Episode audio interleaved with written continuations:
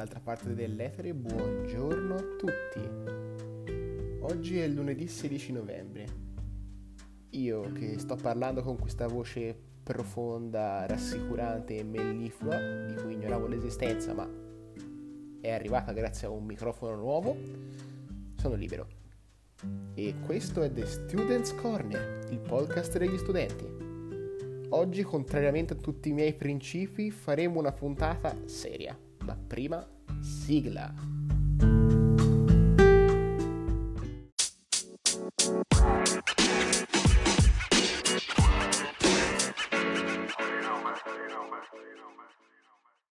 Ebbene sì signori, ho trovato un altro modo di compiacere il mio eco, ovvero con la musichetta di sottofondo, che penso che sarà il eh, filo conduttore di tutte queste puntate serie da persona seria. Questo sì, perché oggi parliamo di ambiente. Più nello specifico parliamo di modi che ognuno di noi ha per ridurre il suo impatto ambientale senza sforzi. Perché dai, lo sappiamo tutti benissimo che questo mondo sta andando a scatafascio, che l'ambiente e l'ecosistema sono abbastanza letteralmente alle pezze e che se non ci inventiamo qualcosa saranno cazzi amari. Scusate per il francese, ma è il termine corretto da usare in questo caso. Ebbene sì, l'ispirazione per questa puntata mi è venuta leggendo una, un articolo dell'Internazionale in cui si parlava del mito del consumatore verde ovvero mh, di tutta una serie di atteggiamenti che dovremmo singolarmente adottare per ridurre il nostro impatto ambientale sen- senza però cambiare il nostro stile di vita. Francamente non lo so, mh, non credo che il, la colpa del, dell'inquinamento e del riscaldamento globale sia da attribuire unicamente al, al ragazzo che si compra la bottiglia d'acqua di plastica mentre magari c'è la mega industria che sversa il petrolio nei fiumi. Però c'è da dire che se un piccolo cambiamento in positivo da parte di una singola persona non è rilevante dal punto di vista del miglioramento dell'ambiente, sicuramente 7 miliardi di piccoli cambiamenti possono fare una grande differenza. Nella fattispecie, oggi parliamo di 10 comportamenti individuali utili per salvaguardare l'ambiente, più uno che diciamo è un bonus. Ma prima stacco.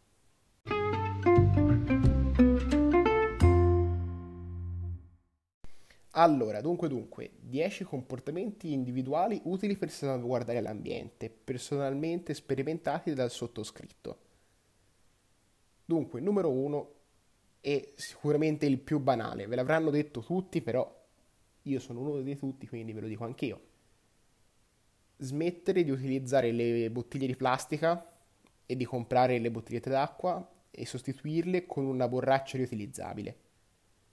Questa è una cosa che ho cominciato a fare alle superiori ed è stata consacrata nelle, durante le gite scolastiche a giro per l'Europa, in particolare a Lisbona e in Grecia.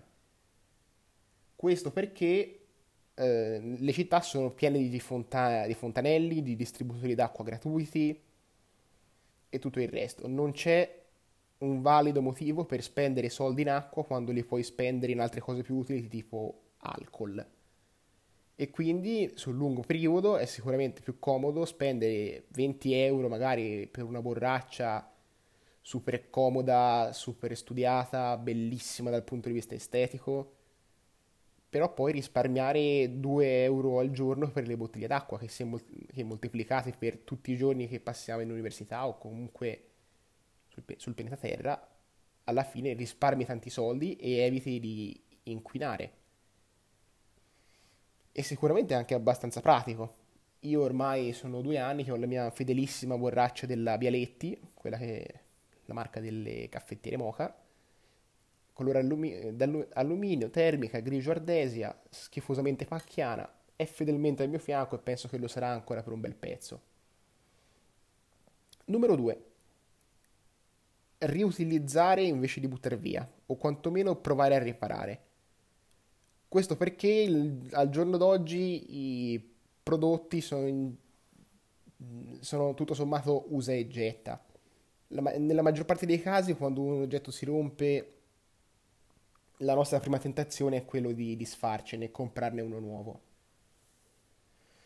Francamente non lo so, può essere un'idea, però nella fattispecie mh, ho un'esperienza de- dell'ultimo periodo che vi vorrei raccontare. E riguarda il mio praticamente fidanzato, il mio telefono. E dunque, la sua batteria, poveretto, era completamente andata.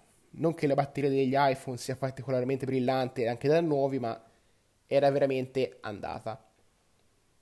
Da, in famiglia erano tutti a consigliarmi di comprarne uno nuovo, anche perché appunto erano appena usciti i nuovi iPhone 12, super belli, super eh, studiati, super eh, costosi peraltro, ma quelli sono dettagli. Ah, io ho fatto due conti e ho detto sì, il telefono ha la batteria che è completamente andata, ma è solo la batteria e il resto va benone. E quindi ho fatto un piccolo investimento, ho, peraltro alla, alla stessa Apple, e ho fatto cambiare la batteria e il telefono è tornato come nuovo. Non potrà durare per sempre, ma un altro paio di anni eh, di vita li ho sicuramente dati e ho risparmiato un monte di soldi perché cambiare la batteria costa molto meno che non comprare un telefono nuovo. E quindi, diciamo, provare a riparare gli oggetti invece che sostituirli è sicuramente un'idea mh, tutto sommato applicabile, per certi versi anche più economica, sicuramente è, è un favore all'ambiente, ma secondo me è più che altro una questione mentale, perché l'idea di eh, riparare un oggetto vuol dire che quell'oggetto significa molto per te.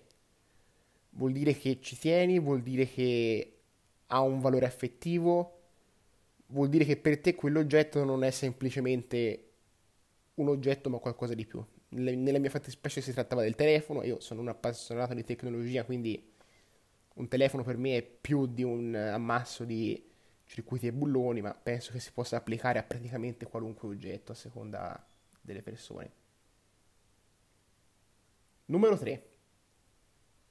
Usare gli ebook invece dei libri cartacei. Sappiamo tutti che i libri cartacei sono bellissimi al tatto, hanno un buonissimo odore e offrono una user experience sicuramente fantastica. Però siamo nel 2020, il pianeta è alle pezze e gli alberi ci servono per l'ossigeno, quindi mm, dal mio punto di vista almeno parte dei libri che siamo soliti usare dovrebbero essere comprati in formato digitale. E ora vi spiego i pregi di questa cosa. Io sono il primo a passare molto tempo a leggere e ad essere un fan dei libri. Però sono abbastanza sicuro che a nessuno di voi peserebbe più di tanto dover studiare su dei libri elettronici invece che su dei libri cartacei, visto anche che la maggior parte dei libri sono sostanzialmente dei PDF stampati. E di questa cosa me ne sono accorto principalmente durante la didattica a distanza, perché appunto per via della didattica a distanza sono stato costretto a integrare tutti i miei libri eh, sull'iPad. Non ho dovuto stampare neanche una fotocopia, non ho dovuto comprare nessun libro cartaceo, peraltro mi sono anche sbarazzato di quelli che già avevo vendendoli. Ho risparmiato molta carta, ovviamente, ma molti soldi e ho anche risparmiato eh, delle arrabbiature, molto banalmente perché non avevo fogli a giro che potevo perdere, erano tutti ordinati nel mio iPad ed erano tutti raggiungibili con un click. Quindi secondo me il punto è questo, che mh, il libro da leggere, il classico da tenere in libreria, resterà sempre cartaceo. Perché i libri cartacei, è innegabile, hanno un fascino tutto loro. Però mh, tutta quella parte di libri, saggi, manuali, che non si leggono per piacere ma per dovere, diciamo, secondo me sono molto più pratici se in formato ebook, anche perché banalmente anche da portare a scuola sei etti di tablet pesano molto meno che 4 kg di libri. Va bene che è il peso della cultura, però insomma. Invece, ecco, ecco consiglio 3.1. Se invece non potete fare a meno dei libri cartacei, ben venga, è una scuola di pensiero perfettamente legittima, prendeteli in biblioteca. Ebbene sì, non, se si prende un libro in biblioteca nuovo non, eh, bisogna, stampar, non bisogna stamparne un altro e riuscite comunque a godervi in tutto e per tutto un libro cartaceo. È una delle idee. Oppure se dovete sbarazzarvi di un libro, datelo in biblioteca, così perlomeno potrà essere du- utile a qualcuno che ne ha bisogno. E in questo modo fate, date un piccolo contributo per salvare l'ambiente. Sono sempre piccole cose, ma tante piccole cose messe insieme fanno la differenza. Poi dunque, punto numero 4. Utilizzare, se possibile, principalmente i mezzi pubblici. E questa è una cosa che ho sperimentato personalmente per tutte le superiori e per l'università fino a quando non ci hanno quarantenati a tutti.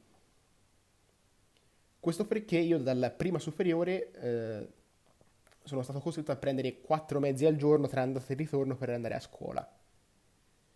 Mm, a un certo punto ho integrato anche questa cosa con una bicicletta eh, pieghevole da mettere sul treno per eh, gironzolare in scioltezza a Firenze.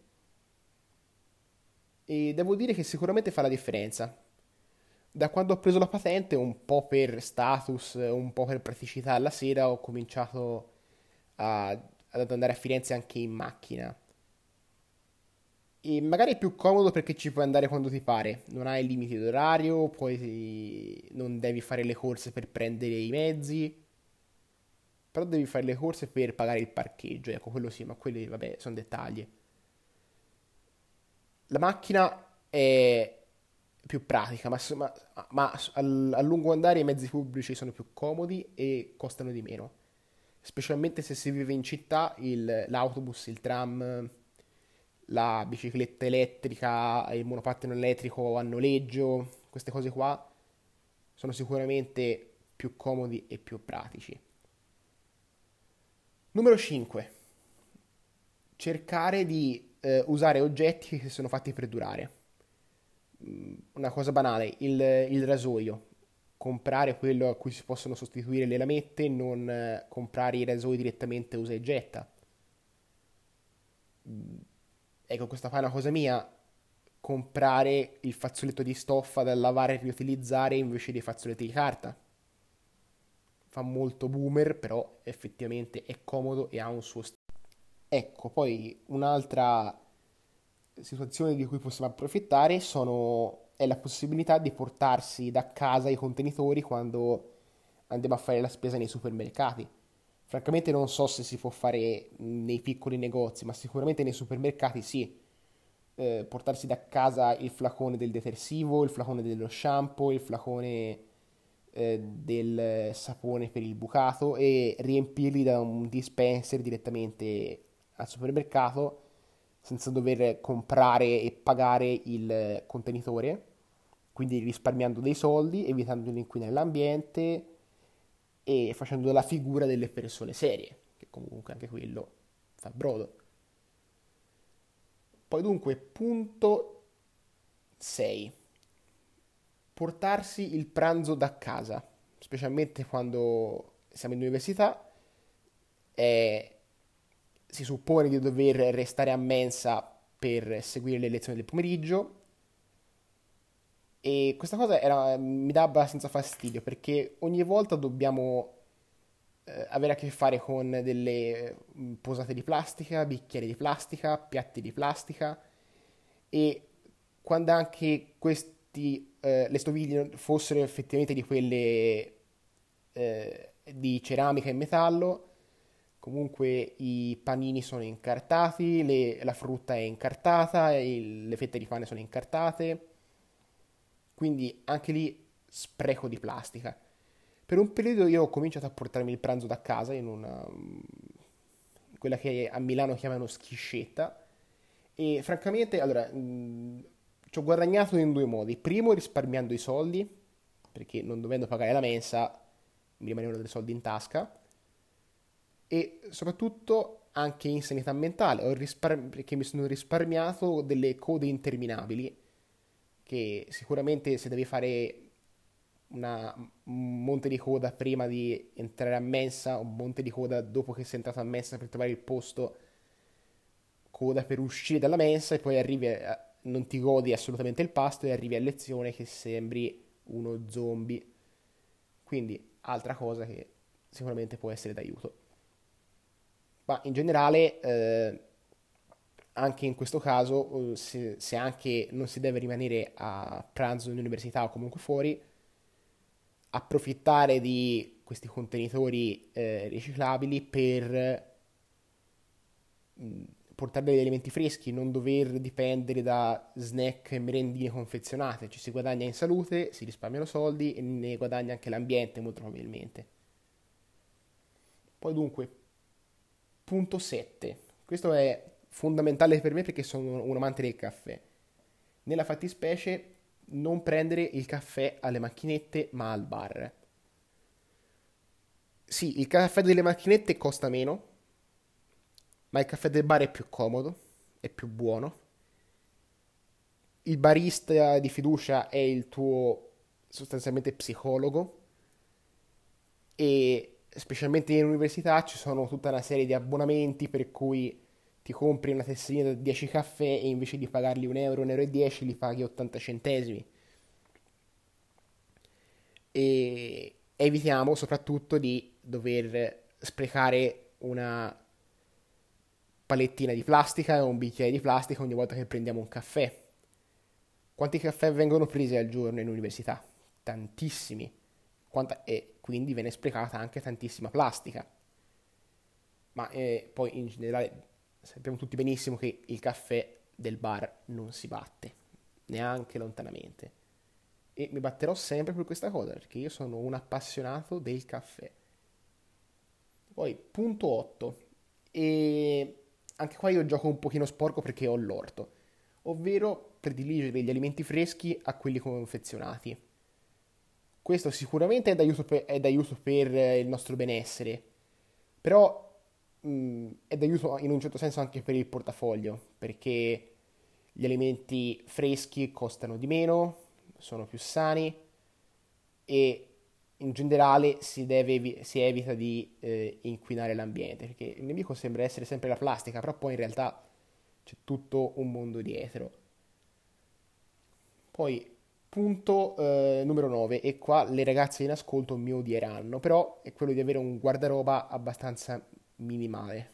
Non alla Zuckerberg che ha una, una solo, un solo tipo di maglia e ne ha 47, ma di fare degli acquisti oculati, non comprare vestiti che si mettono una volta sola, non eh, comprare 74 vestiti tutti insieme per poi pentirsi dell'acquisto.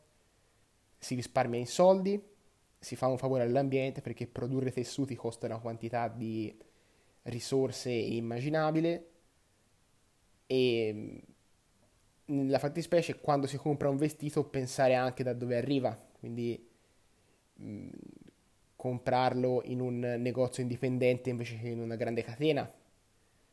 Mh, e se si compra una grande catena guardare bene se è una de- delle catene che sono state coinvolte in qualche scandalo per sfruttamento o non retribuzione in questo modo si fa un piccolo favore all'ambiente, probabilmente non si fa un favore al portafoglio, ma sicuramente si fa un grande favore alle persone.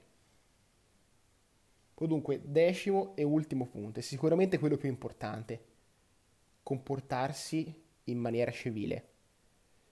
Questo perché mm, sicuramente nessuno potrà mai seguire pedissequamente tutte le regole elencate prima. Prima o poi tutti compreremo una bottiglia di plastica, prima o poi tutti dovremo andare in macchina da una parte, prima o poi prenderemo un caffè alle macchinette, prima o poi compreremo un libro o dovremo usare dei fazzoletti di carta, chi se ne frega. Ma se uno è un fumatore, nessuno lo obbliga a gettare i mozziconi per terra. Se uno in questo momento va a giro con la mascherina, nessuno lo obbliga a buttare la mascherina in terra. Se uno mastica una, go- mastica una gomma, non deve necessariamente sputarla per terra. Se uno ha dei rifiuti da buttare via, li deve buttare nei cassonetti, non per terra. E queste sono delle regole di base, sembra quasi stupido doverle ribadire, però se questi problemi esistono, evidentemente le persone non le rispettano. E se tutti cominciassimo a rispettare anche semplicemente questa regola, che secondo me è la più importante, il mondo sarebbe decisamente un posto migliore. C'è anche da dire una cosa, che nel corso degli ultimi anni anche molte aziende, anche colossi, del t- per esempio Apple, Amazon, Tesla, McDonald's, hanno cominciato ad adottare delle politiche mh, più green, più ecologiche, ovviamente in nome dei big money, perché ovviamente sono delle aziende, devono fare soldi, eh, il male del capitalismo forse, non lo so, ditemelo voi nei commenti. Comunque, per esempio, questa è una cosa che ho notato da un po', che Amazon ha smesso di usare degli imballaggi di plastica per i propri mh, mm, pacchi. Anche mh, mm, dentro non c'è più il pluriball, non c'è più il polistirolo, c'è semplicemente della carta di giornale accartocciata. Che se in un primo momento uno storce il naso perché dice, eh, hanno tagliato un albero, è anche vero che quella è carta riciclata e che si può ulteriormente riciclare. La plastica invece no. Cioè, la Apple ha sempre adottato negli ultimi, negli ultimi, anni una politica green, quindi prodotti fatti con eh, materiali rinnovabili, per esempio tutti i prodotti che sono fatti in alluminio sono fatti da, da materiale rinnovabile, non ci sono prodotti altamente inquinanti nelle componenti elettroniche e nello schermo. Ovviamente è tutta una questione di marketing e per esempio eh, c'è stata una polemica gigantesca perché Apple ha tolto il caricatore dalla confezione dei, dei telefoni. Francamente a me non fa né caldo né freddo perché um, ho la casa piena di adattatori che, ne, che peraltro non uso mai perché si sono accumulati nel corso degli anni, ma mi immagino anche uno che compra un telefono ex novo probabilmente potrebbe dargli fastidio. Se è marketing o è amore per l'ambiente non lo so, sta di fatto che sicuramente, almeno in teoria, non ci dovrebbero essere sprechi di materiali elettronici. Poi Tesla, ovviamente la paladina delle auto elettriche, che però ahimè non sono alla portata di tutti. Ci stanno provando, non ci stanno riuscendo, speriamo bene per il futuro.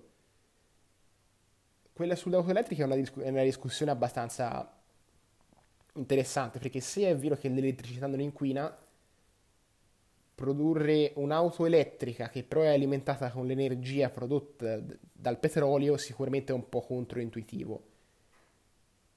C'è anche da dire che tutti i materiali per eh, la creazione di un'auto elettrica sono, specialmente la parte delle batterie, sono materiali rari, materiali difficili da estrarre, quindi probabilmente produrre singolarmente una macchina, un'auto elettrica costa più energia, più risorse e più inquinamento di una macchina tradizionale. Quindi è una discussione abbastanza interessante che probabilmente affronteremo in una prossima puntata. Ah, e poi ovviamente eh, McDonald's. McDonald's, eh, per quello che conta, ha smesso di servire a priori con, le proprie, con il proprio menù il, la cannuccia e il tappo delle bibite, che sono sempre disponibili, però vanno chiesti a parte e in questo modo, detta loro, si, si evita di, di, sprecare la plastica per le cannucce, gli incartamenti, eccetera. Quanto senso abbia, francamente non lo so. Sicuramente è una trovata di marketing pure quella, però boh, qualche milione di cannucce in meno a giro per il mondo sicuramente male non fa. Ora, detto questo, io signori vi lascerei, vi auguro un buon ascolto e ci rivediamo nella prossima puntata. Mi raccomando, iscrivetevi a questo podcast, seguiteci su Instagram, The Students Corner, non potete sbagliare, ce n'è uno. Seguiteci su Facebook perché sì abbiamo creato pure la pagina Facebook e condividete e fateci un po' di pubblicità. Signore e signori, alla prossima. Ciao ciao.